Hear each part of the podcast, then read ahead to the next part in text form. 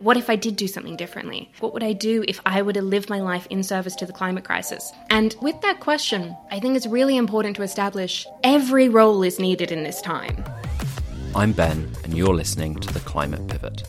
For today's episode, I spoke with coach and activist Laura Hartley. Combining her passions for asking good questions and climate activism, Laura founded her School for Changemakers, Public Love Enterprises. Through her courses and coaching, she helps people to unlearn and dismantle systems that inhibit our thriving, whilst working towards a more just, regenerative, and loving world. We chatted about the connections between planetary crisis and burnout culture, how the narratives of separation, capitalism, and patriarchy have shaped both us and our world, and how we might all build careers that are reflective of our values. Laura gave me so much to think about, and I found her dedication and passion for her work genuinely inspiring. I think this is going to be essential listening for anyone making their own climate pivot or curious about starting that journey. Thanks, Laura, so much for joining me today. Uh, thank you so much for having me on. It is an honor to be here. How are you feeling today? How's your day going? You know, my heart is a little heavy today. There's a lot happening in the world a lot of violence, a lot of confusion, a lot of pain, and I think that's kind of sitting with me. But as a whole, I'm also feeling grounded and resilient in this time, so I'm excited for this conversation. It can be really difficult to separate out how you're feeling and how you are inside when there's so much going on in the world that we can't escape from and really shouldn't escape from, but it, it can be a real challenge. It can. You know, I think we sometimes think that, you know, things that are happening somewhere else in the world or so far away or what we read in the news somehow shouldn't really affect us or affect our mood quite so much. But they do. They have a very real lived experience in our bodies. And honoring that space between what we're going through, what our loved ones are going through, what the world is going through, I think is a really sacred space to explore. Yeah, absolutely. And I, I hope we get into some of that in a moment. Maybe to have a bit of a positive note to begin on, what is currently bringing you joy? Oh, I love this question. I mean, so much actually. So, like, I'm living in Canada at the moment and it's fall. There is a change of seasons. It's really beautiful with like the leaves and the colors. And, you know, I'm Australian, if you can hear my accent. So, like, we don't really get this autumn weather quite like you do here. And every bit of it just brings me joy. It just feels like magical to kind of walk around. And I totally get the pumpkin thing that you see now as well and the obsession with it. I really relate to that. I th- I find seasons, yeah, they bring so much. And although that this time of year is, is tough in the Northern Hemisphere, because obviously it's getting darker, just the privilege of being able to watch the seasons change, I forget every year how special that is. And then it, it happens. So I know your your work has many strands, and I'd like to go into that during the course of this conversation. But to begin with, could you try to describe what a day or a week looks like for you? Oh, good question. So I really refer to myself as an activist and a coach, and a lot of my work is facilitating deeper thinking and deeper, more meaningful responses to the climate crisis and to the crisis that faces us as a whole in this world. And so my day and my week looks a lot like working with people one to one in conversation around what they're feeling, where they're at, where they want to be going, how we make meaning through this time but also facilitating larger group discussions around, you know, what is ours to do? You know, how do we steward our power? How do we start to get free from systems like capitalism or patriarchy and systems that really are not serving us in this world? And so there's a lot of reflection, a lot of looking at emotions, uh, a lot of really considering the deeper aspects of what is trying to arise and speak through this time that isn't necessarily a clear, like, oh, I sit down and I do this but gives a lot of space for like freedom and creativity and play. That's very cool. I think that's it's so important to have that that creativity and that play at work. And I, I don't know what I would do if I didn't have the opportunity to do that to at least some degree. What to you in that work gives you a sense of reward? I obtain a lot of meaning from what I do. And I think that you know, so often when we're looking at what we're supposed to do in this world, we are taught so many stories that say, well, you just go to school and you go to university and you get the right job and you follow the career ladder and, you know, eventually you'll reach this place where you'll be happy. And I think for most people, myself included, that place doesn't really exist, right? Because that model is deeply flawed. It's it's not actually tapping us into anything with authenticity, anything with purpose, anything with connection is not tapping us into a deeper place in the world. And so I love my work because I derive great meaning from it, because I think that we are faced with some of the greatest existential crises that this world has ever faced right now. And if we are not using our lives, if we're not using our careers and the tools and the purpose that we have to be part of remaking the world, then that for me feels meaningless, feels purposeless, and that's not going to bring me joy. That's not going to give me anything to really drive me throughout my life. That hugely resonates with me, and that's a, a realization that I had a number of years ago was that if I wasn't achieving a sense of, of meaning from what I was doing, that's when I began to feel unfulfilled, and, and all the other things like stress and burnout were massively amplified. And I know we'll come on to that in a minute. But I'd just like to go in on this notion of meaning because I've, I've read a bit of discourse online over the past few weeks about how this is not something that maybe the current younger generation, Generation Z, Z, are taking for granted. And it really made me pause because I'd taken for granted for quite some time that actually life should be full of meaning, work should be full of meaning. And I suppose my question is are we burdening ourselves with the challenge of having to find meaning from our work? Oh, wow. I mean, beautiful and big question. I think making meaning is a human endeavor.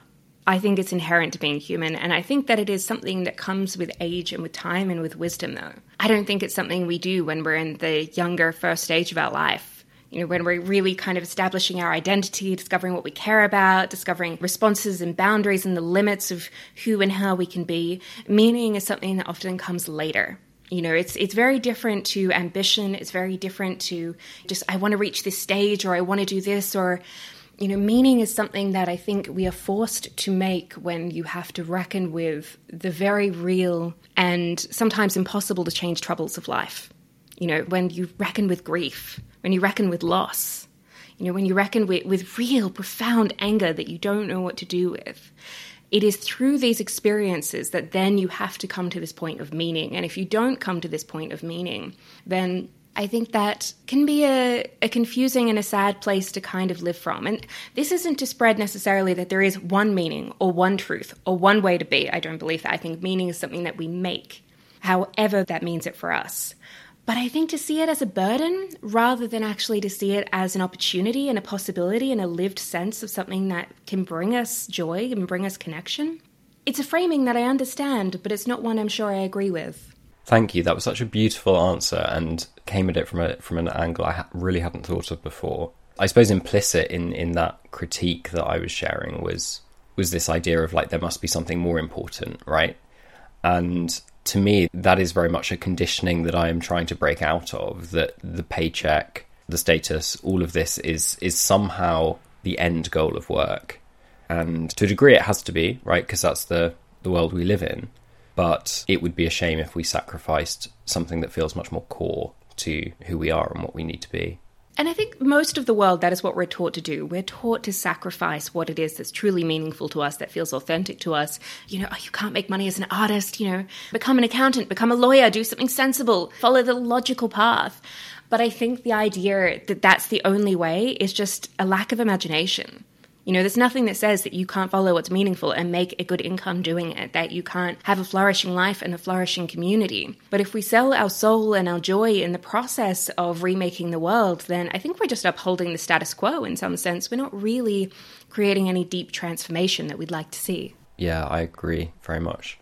Seeing as we've touched on finding meaning in careers and I suppose pivoting towards meaning throughout life, could you talk a little bit about your career journey, for want of a better phrase, to date, and what has led you to doing what you do today? Yeah, absolutely. So I've always been fascinated by coaching. Like, really, to me, coaching is just about a love of good questions. And that is what I love in this world. We have so many answers, but we do not have really good questions. We don't have the right questions to facilitate new possibilities. And that's what I've always wanted to be part of generating. But when I first studied coaching years ago, you know, I wasn't sure what area of coaching I wanted to go into. You know, there was climate, environmental issues. I was very passionate about those things, but I didn't see them as urgent as I do now. And I knew that traditional kind of corporate coaching wasn't for me. So I did a lot of jobs over the years that was just like to pay the bills and hey, this will like earn me good money for a while. Worked as an executive assistant in law firms, in FMCG companies, a lot of big global corporates that you would probably know. And it was around a few years ago when I started getting, a bit more than a few years ago now, getting really actively engaged in climate activism, when I started to really wake up to like, oh, this isn't, this, this isn't working, this is happening now. Like, guys, we need to like do something. That I started to question, well, hey, what would coaching in the context of climate look like? And then through my climate activism, I also saw huge amounts of burnout and I experienced this myself, you know, but within a year of joining movements, so often people would be completely spent, you know. Every night you'd be on an organizing call and you'd be in this meeting and that one, and you'd show up to this rally and this protest. And then a year later, you're like, oh, that's it, I'm done, I'm out. Because you know what? You've got a full time job and you've got a family and you've got a life on top of all of that that you're already doing. And so I started to then question well, what are the questions? What is the meaning? What are the responses that we need to actually make activism more regenerative, to make it filled with joy, filled with possibility, that it's actually something that gives us energy rather than takes it away? And so out of that, I started my School for Changemakers.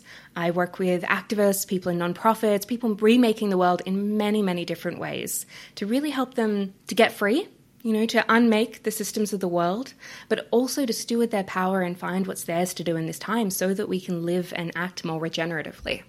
Amazing. Environmental causes, climate. When in your life did you start to feel the tug of those? So, as I was growing up, you know, I was very much taught that the climate crisis was kind of something that was still 100 years away in the future.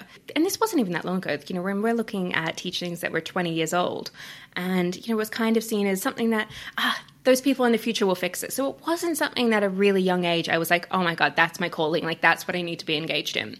I did discover towards my late adolescence that I really cared about the world and the suffering of the world. I had gone through a really profound experience with depression and, and mental illness throughout my adolescence. And part of my healing at that time was this reconnection to a world larger than myself, recognizing that there was a world and people in it were hurting and systems weren't working. But I didn't have a traditional education, I didn't have a traditional upbringing. So, you know, even though I thought, like, well, maybe I should go work at like an NGO or maybe I could do this, that didn't really end up being my path. I didn't go to university. I actually took off traveling. I took a number of jobs and I worked my way up through, you know, administration into management and different spaces in work that I was very good at, but didn't bring me a lot of meaning and didn't bring me a lot of joy. And it was through a lot of time traveling in my 20s that I really I learned to fall in love with the natural world. You know, I, I went from the Amazon to the Arctic through like the Wakhan Valley and these incredible, stunning places of natural beauty. And every time I went to them, just my heart opened in a way that I didn't know was possible. And it was around this same time as well in my late 20s that I started to really become aware of the severity of the climate crisis, that I started to kind of permeate my consciousness a little bit more. And I was like, oh, okay, you know, so we, we need to be doing something, but I still wasn't sure what I was supposed to do. I knew at this stage that I wanted to go into coaching, but I had no niche. I had no real area of things that I was helping people with. And I think the rise of groups like Extinction Rebellion, you know, a number of years ago were incredibly liberating for me because that was like, oh, we can do something. And I started to make this shift into like, hey, what does what does like kind of NVDA look like? What is a non-violent response to the climate crisis? How do I start to take the intellectual and spiritual teachings that I'd had and start to play with them in an embodied sense? And so my journey has never been linear. It's come out of these different stages of realizing that the world is there and that it's hurting and that being part of my healing. Realizing that i love the natural world that i love being out in nature that i, I love life on this earth and that that is a very beautiful thing and that's so important to me because for a long time i had no connection to that. You know recognizing i loved coaching because it lights me up. It's so fun to have conversations with people all day to ask good questions to help guide people to where they want to be. Like that's an amazing privilege that i have and then, as a climate activist and getting engaged with nonviolent direct action, getting engaged with kind of grassroots activism, and realizing, oh, well, I love this and this speaks to me, but also this is like not sustainable. People are like burnt out and exhausted, and like we are not happy. Like, if we're not happy, how are we going to create a better world? And so it's all of these spaces bridging and intersecting that came and really gave me the idea to like, hey, let's start a school for change makers. Let's work with people about how do we remake the world and how do we do it in a way that is just, do it in a way that's regenerative, do it in a way that facilitates vision and creativity, and in whatever way it is that people need, because there is no one right way. We need every way. So there's many different paths and many different threads, but it certainly wasn't, oh, I, I always knew this was what it was going to be and I became an engineer and, you know, nice and simple. It took a practice, I think.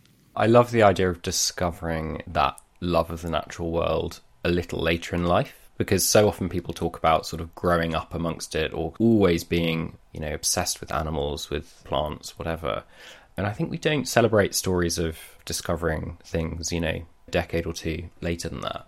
I agree. And, you know, it, that's actually, that's very true. Like, my girlfriend was like that. You know, she grew up in beautiful rural area and really had this love for the outdoors and in a way that mine was a bit different. You know, mine came later and mine had a different resonance and energy because of my experiences. So it's an important thing wherever it is that we kind of learn to connect with it in whatever space in our life.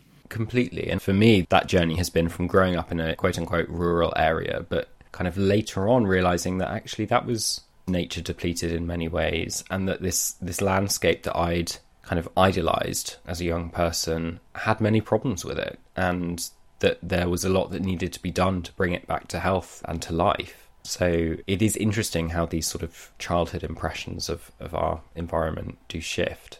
They do. And I think, you know, the spaces that we grow up in also kind of, they often bring something to us. Like, I know I grew up near the ocean. And for me, the ocean is always this point of reconnection now. It's always this point of like, ah, okay, I'm good. I'm here. I'm home. I can, I can stop. I can sit. You know, so the environment that has shaped us, whether that be mountains, whether that be farmland, whether that be more of a rainforest or bush, I think it has a defining feature in who we are and, and what brings us comfort throughout our lives. Mm, that's really fascinating. And I suppose going back to your work, what have you learned about the state of our world and the impact it's having on people? Because you've sort of alluded to it. And I guess what I'm getting at is are we in a time where stress, burnout, depletion of all sorts are exacerbated for whatever reason? Are we at a critical time for that? I mean, without a doubt. And this isn't just for activists either, this is the world in general most people are burnt out and exhausted. I think we live in a world where most people are not truly meaningfully happy with their lives. And we see this with whether it's just the kind of constant race that we've got to be doing to like keep up with the next thing or just the grief of ongoing trauma, just the kind of living to get by. Well, this is just the way life is, you know, this is just what you have to do. We're not really as a society very happy. You know, I think if we were, we'd have a very different response to the climate crisis. We'd have a very different response to the systems that are causing it. But the thing is, the systems that are causing it also aren't serving us. And so we live at a time when I think a majority of people, and there are certainly surveys to back this up, certainly across the US, feel burnt out, feel exhausted when you have rising rates of depression and anxiety. And we, on top of this, we sometimes have this idea that in the way that so many birds and animals in the world know when something is happening. They intuitively and instinctively pick up on weather events and changes and things that are happening in the world around them, but somehow we are exempt from that. And somehow, as humans, we don't have that, okay? Because we're so disconnected from the natural world. But I think we also know on some level that we are living through the sixth mass extinction, that we're living through a really profound point in history when there is so much loss and grief. And so all of this is playing out in our nervous systems, is playing out in our minds, in our relationships, and that sucks for us, but it also sucks for the world because it's not a place from which we can do our deepest, most meaningful work. Two things that really jumped out of that for me that sort of stopped me in my tracks. The first one was if we were happier, we would be responding differently to the climate crisis. I'm paraphrasing what you said, but wow, I really, I'd never thought of it in quite that way. Could you just develop that? Well, here's the thing, right? I have this theory that, you know, we sometimes have this idea that to make change means that we just keep pushing, just keep doing, just do the next thing. I can rest on the weekend. I can rest after this next action. I can rest after this next vacation. But, you know, when we keep pushing through with that mentality, one, that is what I call a sense of internalized capitalism. We equate our worth with our productivity. But we end up exhausted. We end up irritable. We end up with more conflict in our relationships. You know, the tools that we need in this time, our creativity, our adaptability, our resourcefulness, our resilience, come from our joy, they come from our thriving, they come from when we feel lit up. The more lit up and good we actually feel in our lives, the more we're like, hey, you know what? I don't want to go back to this job that really isn't serving me anymore. I'm thinking about starting this idea or starting this organization. Or, you know what, I've always wanted a career shift into this place. Or, actually, I'm feeling really good and really resourced. I think I have the space to like help my community in this aspect. Or, have we thought about doing this because I'm playing a bit more and I'm more creative? And now I'm like, maybe that corner block over there could become a community garden or we could start rewilding spaces. So, the tools that we need, the space that we need within ourselves, comes from feeling good. We cannot feel bad enough to feel good. We cannot feel bad enough to help the world. And when we carry this idea that it's just exhaustion and pushing through and resilience is about endurance, I think that's a really kind of toxic and unhelpful place to be working. I couldn't agree more. And it, you've sort of reminded me of the trope of the struggling artist, the tortured artist, and how we celebrate that and that was something I certainly bought into as a teenager and kind of into my 20s. And as somebody who likes to be fairly creative and, and make things, it took me a few years to realize actually that doesn't really work. I mean, you, you might be able to get out one or two good bits of work if you're if you're struggling, but that will be against the odds. Somehow, I, I wonder if that's kind of capitalism's fiction, its excuse for treating artists and creators badly. I think it is. And I think it's also one of those stories that, again, kind of, well, keeps people avoiding the arts and keeps people in like this mindset of, well, we always need to be producing and hustling and grinding. And like, you know, the arts is kind of antithetical to that. You know, it's really, the arts can be very subversive. It can be a very kind of playful place that really shines a light on injustice, that shines a light on humanity, shines a light on culture. And capitalism doesn't like that. And so it either kind of co ops it and folds it into it, or it kind of shames it and makes it bad. It's like, well, you're not going to survive. Okay, you're just going to struggle. And you know, who who really wants to struggle? Like, it is entirely fair to not want to spend your life as a struggling artist. So finding the ability within us to start to recognize what is capitalism and whether that's true and whether we can actually work around that, I think is a powerful place that we need to be working in this time. Yeah, I can completely see that. Another thing you touched on a moment ago was that we shouldn't think that human beings are somehow exceptional to feeling danger, crisis in our body and experiencing those stresses. And I'd love to hear a little bit more about that, particularly how you think the state of the world and particularly the climate crisis is sort of manifesting within us individually.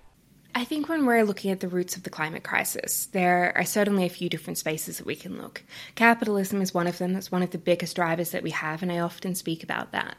But there's also this idea of separation, you know, this idea that humans and the natural world are somehow separate. And I was in Montreal at the beginning of the year in the Biodome, and they have this big sign up that kind of says humans and the natural world are on a collision course. And the moment I saw it, I took a photo of it because I was just like, this is so problematic when you're talking about climate change that we're using this language that there's humans and there's the natural world and that the two are separate and they're not connected, right? So somehow the natural world can survive without us, and we can survive without the natural world, and the natural world definitely can survive without humans. But I think you guys get what I'm saying.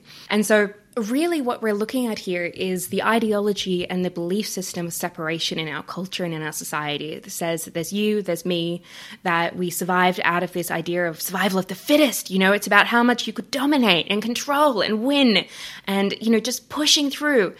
And these stories aren't necessarily true right? There is huge amounts of evidence to actually show that it was our cooperation, it was our diversity, it was our compassion that led to our evolution as a species, that these were what was remarkable about us, not our competition. And so when we're looking at this idea that somehow, well, we don't know what's going on in the world, that we don't feel it in our bodies, I think that is in part because of this story of separation, this ideology of separation. And so we end up living incredibly neck up in our culture. You know, I think, therefore I am. Everything's about the brain. You know, so often, even in English, how often we say things like, I feel stupid. Stupid is an emotion, it's a judgment. Or, I think I'm afraid. You know, I'm not feeling afraid, I'm thinking I'm afraid. So there's these kind of confusion that we have between what is actually real emotion, what is real feeling, what is happening in our body, what can we really lean into there, and what is happening up here in our thoughts in our beliefs and in our mind. And the two kind of become melded. So when we're in this world as it is, I think it would be naive of us to assume that it's not playing out in our bodies. Let alone, even if you take out the very real instinct of being human, just being alive in this world and seeing a news report on our phone flash up every two minutes about another crisis, what that has in our nervous system, what impact that has. So there's a lot of different dimensions to this, but ultimately I think it's about seeing ourselves as nature, recognizing that we are the natural world and that we're doing this to ourselves. We're doing this to to life And as life giving beings, we can feel that. Yeah. The paradigm you're suggesting as an antidote to separation is really powerful one, not just in terms of the human nature, but also we're seeing a world that is increasingly divided along political lines, often along lines of identity that are politicized, whether it's sex, gender, race, sexuality. And coming from a place of cooperation as, as opposed to competition actually holds so much potential for reimagining what the world could look like. It does, but you know, this often quite a scary place to work in because we don't live in a world that really holds this as a possibility. You know, we, we kind of very much still have this narrative that you're on the left or you're on the right or you're on this side or you're on that. And, you know, to even have dialogue in the middle now is is kind of it's hard. You know, sometimes you're judged for being able to see two sides of a story. But two things are always true at once. You know, we mm. don't live in a binary black and white world. And so, learning how to sit in that grey, learning how to reach across divide, learning how to have conversations with people that we disagree with, to be in relationship with people that we disagree with, even profoundly, I think is a necessary skill if we want to move beyond this, if we want to step out of the hyperpartisanship. Because until we start to break through that idea that we are all separate and that humans are separate from the natural world and there's all of these kind of layers and hierarchical features, then we're kind of destined to keep recreating the systems that we currently have. We need to be going to the root of the crisis in order to transform it. Yeah, and that's very tough. What are your suggestions for how people work through that? Oh, good question. I mean, this is a particularly big area, so I don't know that there is a single answer. But I do think part of this actually returns to a level of being able to be in relationship with conflict. You know, we see conflict as divisive and harmful and bad, and we either avoid it at all costs, or when we enter into conflict, we're kind of like, okay, well, we need to go our separate ways now. Okay, there's no meeting in the middle. And I think there's a question that's worth holding as to how can we start to see conflict as generative? How can we start to see it as kind of neutral, that it's not good or bad, it just is? Okay, it's a very natural response to the tension that comes with disagreement. And how can we start to have this conflict move us deeper into relationship, deeper into ourselves, deeper into love? How can we start to embody our values through this time rather than, ah, well, I can't have anything to do with this? You know, and this is one of the problems we see today also with concepts like cancel culture. That, you know, well, it's like, okay, well, they've done this thing, they're, they're out, they're bad, they're all bad rather than holding the nuance and complexity that I think, you know, we all do good things and we all sometimes do harmful things. And a lot of the times our harmful things are not coming from an inherently bad place. They're coming from a place of trauma. They're coming from a place of unrecognized patterns within ourselves and things that also need healing. So how can we start to see humans as a whole person? How can we start to see ourselves as whole beings and lean into the discomfort of conflict rather than shying away from it or turning away from it? Mm. I've uh, struggled with the concept of cancel culture for a while because I, I think it is it is often misapplied, sort of, or maybe misnamed. But what I do see in this is a just what you said, a desire to sort of mark good and bad and to separate people into two camps. And I think that is just happening so much. And I really, I really struggle when I sort of see people who maybe align on 99% of things, but find the 1% that they don't. Which is the challenge of like solidarity, right? Mm. Like, how do you have so even with, amongst the left? How do we have solidarity with people who generally we may feel that we want the same kind of thing, but we have different tactics, different ways of going about it, different ideas of what's right and what's wrong? And so when we're talking about conflict and when we're talking about solidarity and harm and, and these kind of issues that come up, it doesn't mean that there's not accountability. It doesn't mean that there's not consequences. It doesn't mean that, you know, we just like kumbaya and we all live and love and, you know, just forget about all of the differences. But it's really about learning to embrace those differences in a different way. And this isn't comfortable work. You know, this is work that takes practice. I don't think it's work that we have been taught how to do. And so there is this whole skill that we need to relearn. So many of us as adults, and hopefully for like the younger generation, many of them hopefully learn it a bit younger, as to how do we sit in relationship? How do we be in relationship to conflict, to disagreement, and to really kind of be with what is uncomfortable and see what we can create out of that space rather than what we can destroy? Mm. And that speaks to a challenge of the environmental movement more broadly, which is that we are working in a context now where, on the surface, the majority of the population in most of the global north accepts broadly that something is happening, that the earth is getting warmer. Not everyone, but certainly the significant majority. And yet, there is still these huge divisions. And I think if you asked a lot of people in, in these movements 20 years ago what the biggest challenge is, they would say convincing climate deniers or convincing the other side.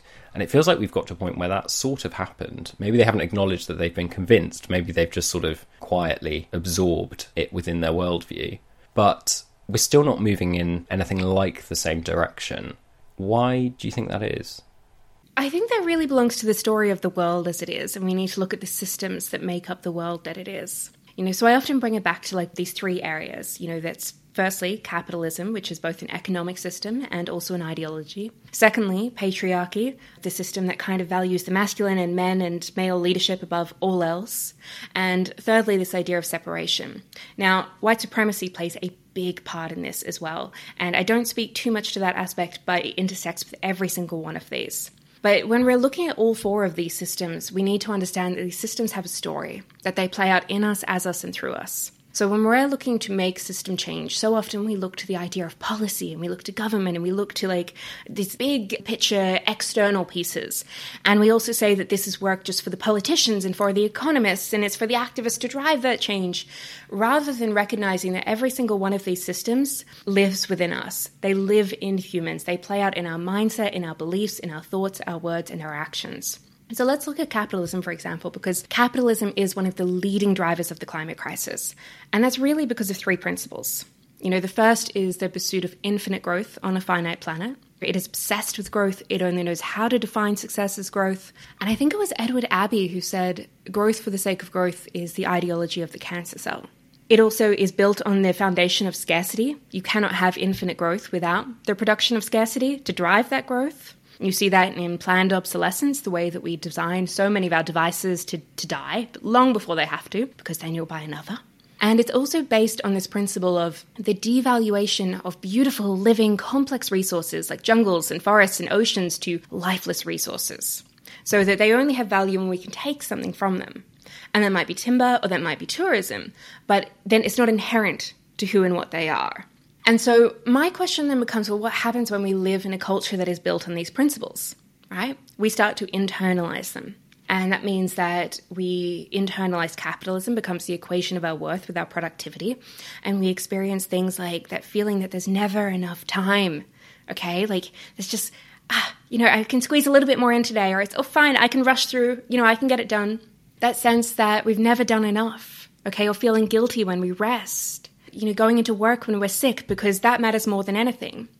And so when we're saying, well, what actually moves the world right now? I think we have this idea that it's just about policy, it's just about external change.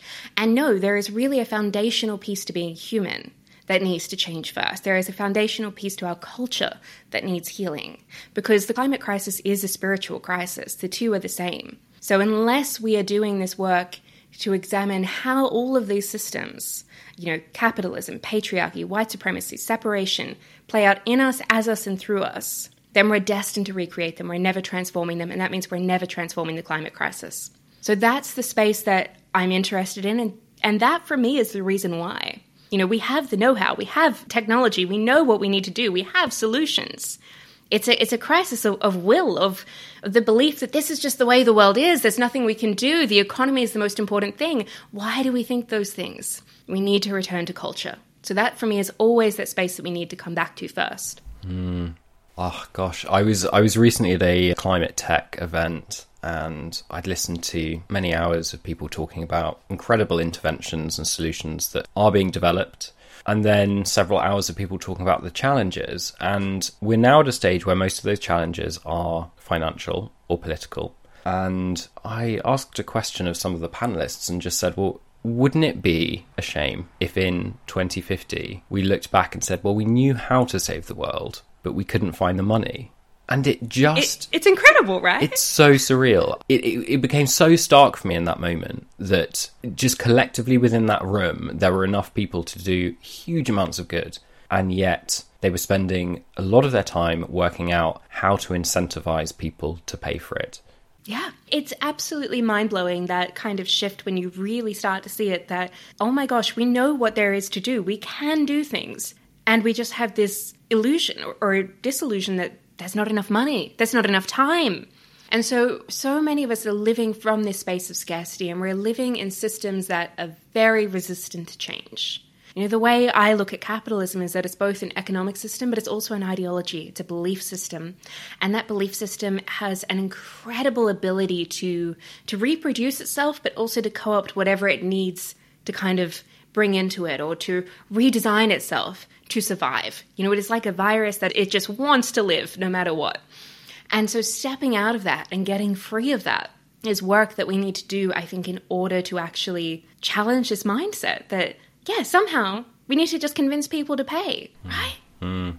It, it's an incredible dichotomy, but it is all mindset work. Yeah, it really is. And I'm just forever amazed by how political a statement it is to critique capitalism still. I mean, particularly in the US, for instance. Well, in the US in particular, you know, I, I find capitalism also becomes wrapped up with like democracy and freedom and things that kind of become somehow synonymous but really aren't. Yeah.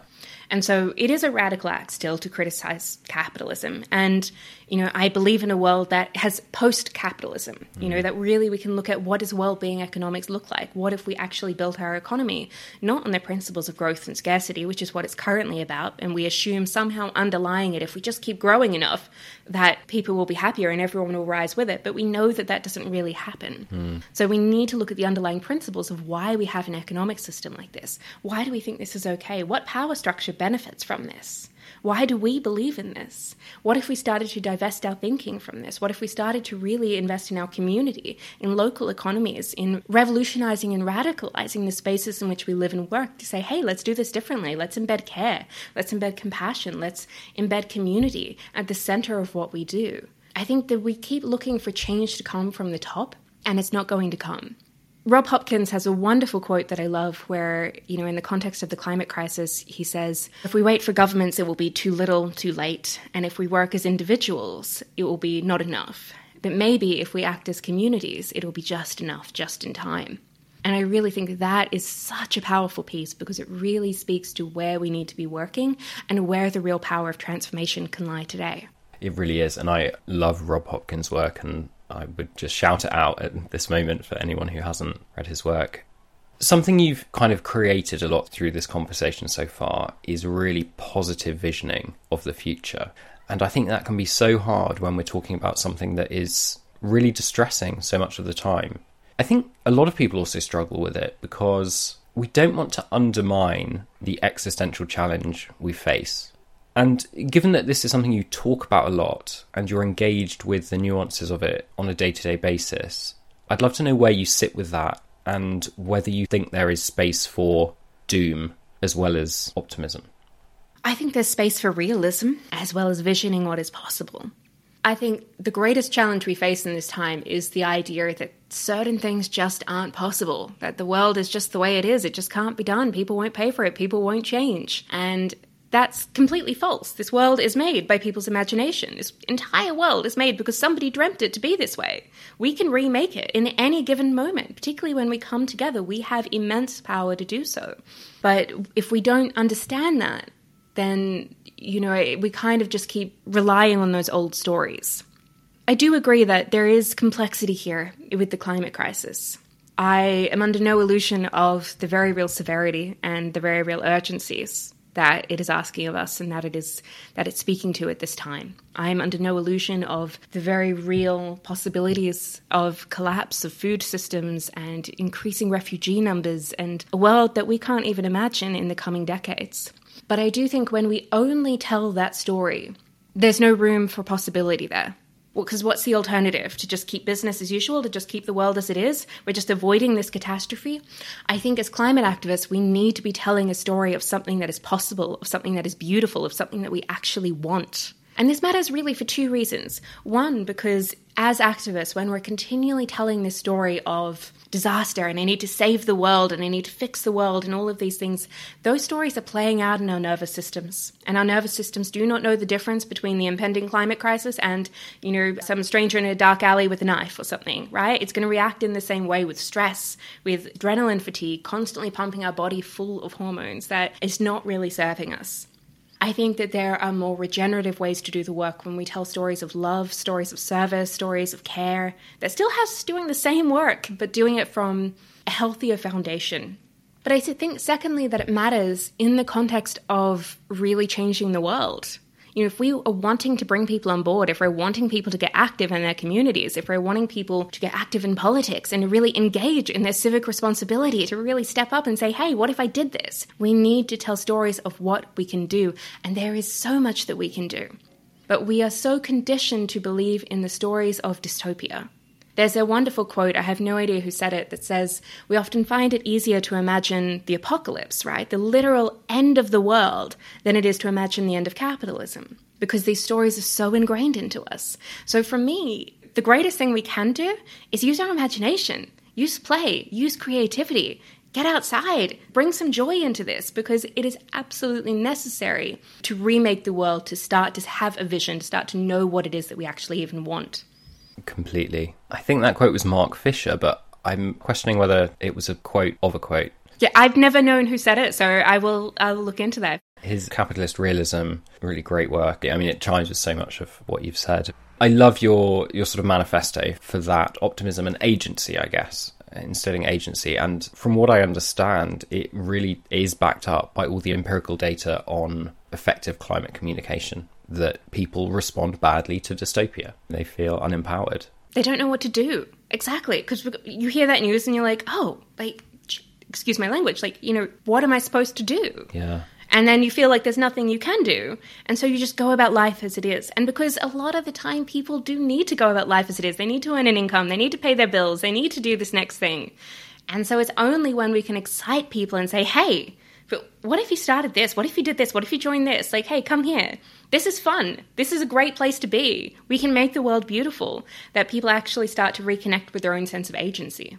Completely. And and that I think for me ties into this thing of why why I think so many people take critiques of our current system personally is because they feel they feel implicated in that because some in some respects they are, but through no fault of their own, you know, us saying we want to dismantle and change the structures that exist is not telling somebody that we don't want them to be earning what they're earning or living how they're living. It's saying, actually, we envisage a better world for everyone. Yeah a world where you know you don't have to like work 60 80 hours a week at a job that you're not particularly happy in to be able to afford this life that you want. Mm. you know I, I, really think so much of this comes down to and i've said this a number of times but this sense of creativity and possibility. Just questioning the stories that we have of the world questioning the beliefs that we have been taught that this is just the way it is and actually choosing to say but what if it wasn't what if I did do something differently? What if there was a way? What would it look like? What would I do if I were to live my life in service to the climate crisis? And, you know, with that question, I think it's really important to establish every role is needed in this time. We sometimes have this idea that it's just like engineering, it's just tech, it's just like, you know, that we need accountants, we need lawyers, we need farmers, we need creative, we need literally everybody starting to reimagine their industries. So, like, if this speaks to you, hey, there's no reason you have to leave your job and do something different. Let's stay in your job and, like, let's try to revolutionize it. Let's try to work from the inside. There's so much that we can do. And thank you for articulating uh, sort of my philosophy much better than I ever could, and, and sort of the reason I'm doing this, because that's 100% what I believe. And I think so many people start to get very worried about what's happening in the world and maybe there's a tendency to overcorrect and to think you know i need to i need to drop everything. I need to go and live in the wilderness or i need to quit my job and join an ngo and that works for some people and that's great. And i would always support anyone to do that who wants to do that. But yes we still need we still need doctors. We still need teachers. We need everything yeah, exactly. And, you know, even within the world as it is, if you work in marketing, if you work in advertising, you know, there is so much greenwashing in the world. What would it mean to start to really think outside of that paradigm? How would we start to subvert that? Like, there's so much that can be done in every space. I genuinely believe that wherever we are. Yeah, absolutely. So, in terms of your own work, what have been the, the significant challenges that you've faced particularly in the niche you've created for yourself, because I think kind of forging a niche is amazing and can be incredibly rewarding and does derive in itself a form of meaning in many respects, I think. But I know it can also be challenging. It can. And, you know, if I think about the greatest challenges that I faced, I think there's probably a couple. You know, first is there are internal battles to this work. There is imposter syndrome is very real, right? The thought of who am I to do this? Who am I to, to go out there and talk about the climate crisis? I'm not a scientist. So there is this element of learning to trust yourself and learning to back yourself and learning to believe in yourself that I think is often required for, for a pivot in career and for a pivot in life. And I also think that there has been a journey in learning, you know, I'm self employed, how to really embed what I consider to be feminist principles and post capitalist principles into my work. I'm very conscious I'm not interested in selling from scarcity or urgency, but I still have a business, right? So, how do I start to look at what marketing from a relational aspect looks like with authenticity, with trust? You know, how do I ensure that I am embedding consent into what I'm doing? That I'm not just obsessed with this idea of growth for the sake of growth. That I'm really like, oh, okay, there's growth to a point and then there's maturity. So there's really been these dual aspects of the inner work needed, you know, looking at am I good enough? Do I believe in myself? Can I support myself? And then how do I create a business that is reflective of the world that I want, that is reflective of the way I want business to be done, and not the way that you often see business being done? So there's definitely challenges, but I would say those are two of the biggest. Gosh, and is is that a difficult balance because we know that women's work is undervalued, and that as a consequence, women are likely to underquote for work compared to male counterparts. Holding that against everything you've just said, do you find a tension there? And sort of, I, I guess, being able to advocate for yourself at the same time as not wanting to reinforce and replicate those problems. I think it's been a bit liberating in a way to actually realize that I don't have to reinforce those problems. That if I am not flourishing and thriving in my life, then I'm not able to create a flourishing world. Like self world and world work are always connected. Self work and world work are always connected. So, you know, I need to come back to this space of am I living the life that I want? And part of that is financial, part of that is ethics, part of that is meaning. There's so many different spaces I can start to look at there. But you know, in the in the world, in my prior lives and in my prior careers, you are completely right. Women are consistently paid less, particularly women of color. And it's really important to know that. But I think self employment and entrepreneurship actually became a liberating experience that gave me the possibility to do things in a different way, to start to say, well, I'm not going to believe that for myself. You know, capitalism's not the same thing as money. Like, I can really work in a way that is ethical and principled and that is aligned with how I want to be, but that actually also supports me and believes in myself. But it has been a process to learn this and to find teachers who are able to also offer practices in this regard. Mm. Thank you for sharing that because I think so many people do struggle with that actually in this space. And I think it'll be quite valuable to a lot of people to frame it in that way. Yeah, I, well, I think there's this guilt sometimes, particularly when we know capitalism is a problem, or like, you know, we know what privilege that we have that you know, somehow I shouldn't have too much, or I shouldn't have that money, or I shouldn't have that. There's this shame and guilt that kind of arise with it. But if we are not living our best lives, right, you know, then we are not helping the world. Mm. And I'm not talking about wealth here on the level of like billionaires, because like, I think most of us are not on that scale. Like that scale is like so far off the charts, it's like in a whole nother direction. It's really just asking, what do you need to flourish? What do you need to thrive? Mm. And that's a different question that I think we all deserve. Right, and and having an honest response to that question as well, which is, yeah. I think, takes some work. Yeah, it does. So, as you've navigated this path, what wisdom and resources have you drawn on? So, a few spaces. You know, I think from a business perspective and from an entrepreneurial perspective, if anyone is interested in kind of feminist entrepreneurship, there are some wonderful teachers out there. Kelly Diels is one who is absolutely amazing, and I've learned so much from her work but we also can be looking at this idea of creativity and imagination. We talked about Rob Hopkins earlier, and I think that, you know, he has incredible work. So does Ella Saltmarshe and Phoebe Tickell and other people who are really inspiring us to use imagination in a different way. And then I think this third part comes comes back to to community. You know, I'm incredibly fortunate to have people in my life who believe in me and who believe in possibility and who choose not to believe the story of the world that says things can't be done or there's only one way or who are you to try this, you know, that actually really challenge that imposter belief when it comes up and say, that's not true. Like, hey, give it a go. What if? What if you did this? What if you lean into this? What if you back yourself? And those are the spaces that I think we need to be cultivating in order to make shifts in our lives. Do we have community who sees the greatest version of who we could be and really supports us in creating that? And on that note, what do you hope to pass on to the world through your work? I hope I inspire people to be part of reimagining what is possible for their lives and for their communities. You know, we live in a world that needs this now more than ever.